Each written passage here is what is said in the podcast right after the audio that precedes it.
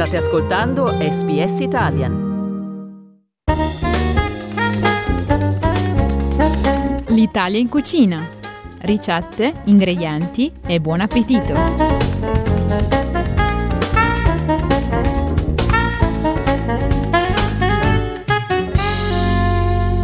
Voi siete all'ascolto di un podcast di Radio SBS in compagnia di Andrea Pagani del classico appuntamento dell'Italia in cucina che oggi ci porta nel mondo zuccherato della pasticceria in compagnia di un pasticcere doc dal cognome che sembra tradire una provenienza ma forse no, si chiama Matteo Veronese, noi lo ringraziamo e gli auguriamo un buongiorno. Buon, buongiorno Andrea, come stai? Ma io sto abbastanza bene, ma più che altro mi è venuta un po' fame a sentire prima della telefonata il racconto di questa ricetta, che però devo introdurre prima da una descrizione e un racconto da parte tua, chi sei, da dove vieni, quali sono le tue esperienze e come, fa- come come hai fatto a diventare pasticcere. Ah ok, io vengo da una piccola città del Veneto, si chiama Rovigo. Ho iniziato la mia professione nel 2001 e tramite la pasticceria di mia zia in Italia, anche se a dire la verità all'inizio non mi piaceva a causa degli orari un po' strani per l'età che ero molto giovane, avevo 15-16 anni, però mh, pian piano mi è iniziato a piacere, mi sono messo giù, mi sono interessato ho fatto il mio apprendistato 5 anni e poi ho deciso di andare a vedere cose nuove, imparare cose nuove, quindi ho iniziato a fare, a fare le stagioni, ho fatto la mia prima stagione a Puntala e poi da lì ho, sono entrato nell'ambiente degli alberghi a 5 stelle, tra cui il Daniele di Venezia, l'Elvesia Bristol di Firenze, e poi non contento volevo vedere ancora di più, quindi ho, ho, ho voluto fare delle esperienze sulla ristorazione da pasticceria e sono andato a lavorare con dei ristoranti con le di Michelin, tra cui per Bellini, Aimo e Nadia. E poi di che sono ritornato nella mia città, ho lavorato in una bakery e poi nel 2013 ho deciso di venire qui, qui a Melbourne e ho fatto alcune esperienze qua e là, sai anche tu quando arrivi non sai dove andare, cosa fare, quindi qualsiasi posto è buono per partire. E poi ho avuto la fortuna e la chance di entrare a far parte di 400 gradi che all'epoca cercavano un head pastry chef e sono stato con loro per 5 anni, abbiamo fatto 10-12 aperture in Australia e anche overseas, per cui l'America, il Middle East, il New Zealand, gli Cruise. Sono state delle esperienze belle intense e comunque che ti hanno formato. Ecco. Beh, certamente poi, specialmente girare il mondo sembra sempre bello a sentirlo, però poi in realtà eh, c'è tutta una logistica dietro e quindi devi prendere il volo, andare, trasferirti, la responsabilità di un'apertura eh, eh, non è, è semplice. Perché comunque quando fai le aperture non sai mai chi trovi, che staff che ti danno, eh, le materie prime che trovi nel posto, perché non è che lo stesso burro che usi a Melbourne è lo stesso burro che usi in eh, Middle East o in America o comunque da qualsiasi parte che vai quindi è sempre una challenge. No? Assolutamente, assolutamente. Poi magari a volte ti va bene e magari trovi quel prodotto che è anche meglio di quello che usavi, però a volte ti va anche male, quindi devi cercare di usare l'ingegno che sicuramente non ti manca perché insomma il tuo curriculum è di tutto rispetto e ora finalmente hai anche coronato il sogno di aprire un posto, come si suol dire, tutto tuo, che se non mi sbaglio è a Glen Iris e si chiama AMAM Bakehouse sono in um, collaborazione con la mia sous chef che avevo a Gradi e abbiamo deciso di intraprendere questa avventura qua e ci è voluto quasi 5-6 mesi sai, con le carte burocratiche e comunque tutto il resto, ma finalmente abbiamo aperto il nostro shop e, e siamo contenti. Quindi, bene, bene, quindi avete acceso i forni, quindi croissant a tutto spiano, almond croissant che chi nostri area spopolano è appunto la mandorla, la protagonista della ricetta che Matteo oggi ci dà, che è la crostata al frangipane con la frutta diciamo fresca con la F minuscola, ci spiegherà Matteo perché. Quindi iniziamo intanto eh, dividendo eh, due, i due procedimenti, partiamo dalla frolla e poi andremo a parlare del frangipane. Sì, la frolla è, è molto semplice, che si può fare benissimo a casa, burro, zucchero a velo, io uso zucchero a velo perché contiene un po' di amido in, e quindi ti rende la frolla più liscia e più facile da lavorare se la lavori a mano, soprattutto a casa. Quindi fai andare il burro con lo zucchero, poi ci metti le uova intere e poi a finire vai ad aggiungere la farina.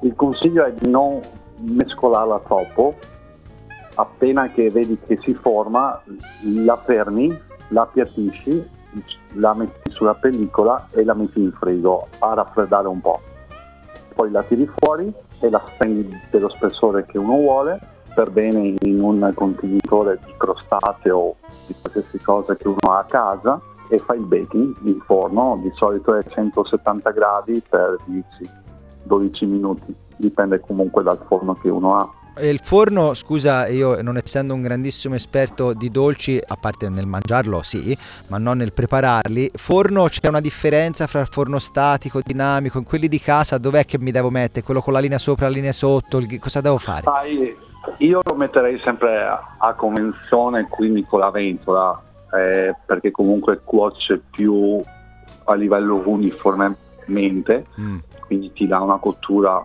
più lineare e chi ha un forno statico ovviamente si può fare, si può fare tutto, bisogna stare un po' più attenti e di girare la crostata finché cuoce. Io vi ricordo che stiamo parlando con Matteo Veronese, un, un pasticcere con la P maiuscola, con un grande curriculum che adesso ha aperto anche la sua attività che oggi ci porta alla scoperta della crostata con il frangipane e la frutta fresca e siamo arrivati appunto al frangipane. Spiegaci come fare questa crema.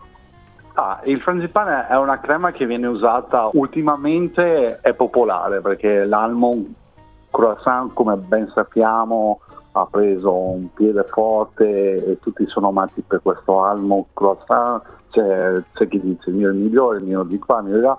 Alla fine è una crema alla mandorla, molto semplice da, da fare. Burro, zucchero a velo anche lì, lo si fa andare in una planetaria piccola, in una kitchen, lo si fa andare bene finché diventa quasi un, una pomata, poi si aggiungono le uova, la farina di mandorla e un po' di maizena o cornstarch. Quindi si fa andare tutto assieme e ti viene fuori questa crema alla mandorla, la si dispone bene e come ti dicevo prima si può finire la torta in una maniera che uno vuole. Io consiglio sempre di usare la frutta sciroppata se uno ha a casa o dal freezer perché comunque va in cottura, quindi se uno a casa ha della frutta che sta per andare, la metti in freezer, quando è bella frozen, la tiri fuori, ti fai sta crostata, crema frangipane, frutta sopra congelata e in forno.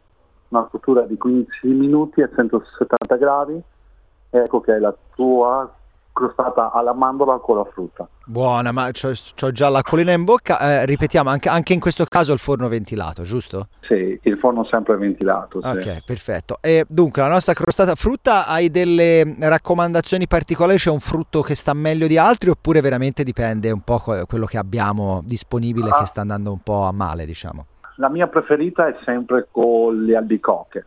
Albicocche sciroppate sono non, non sono expensive, che ultimamente, come ben sai, il mercato della frutta e della verdura è andato alle stelle. Risparmio che invece, visto che ce la mangiamo a casa per conto nostro, non consideriamo per quanto riguarda la scelta di un bel vinello da abbinarci. Ecco, cosa ci abbiniamo a questa crostata?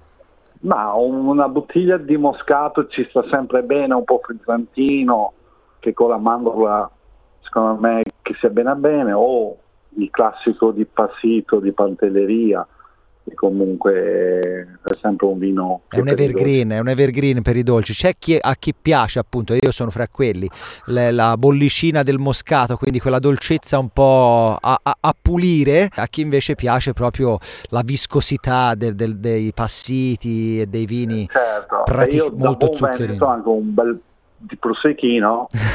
non direi di no. Eh no, per forza, prosecco eh, mi sembra, se non mi sbaglio, in Veneto eh, quando fate il caffè con la moca al posto dell'acqua ci mettete il prosecco, vero?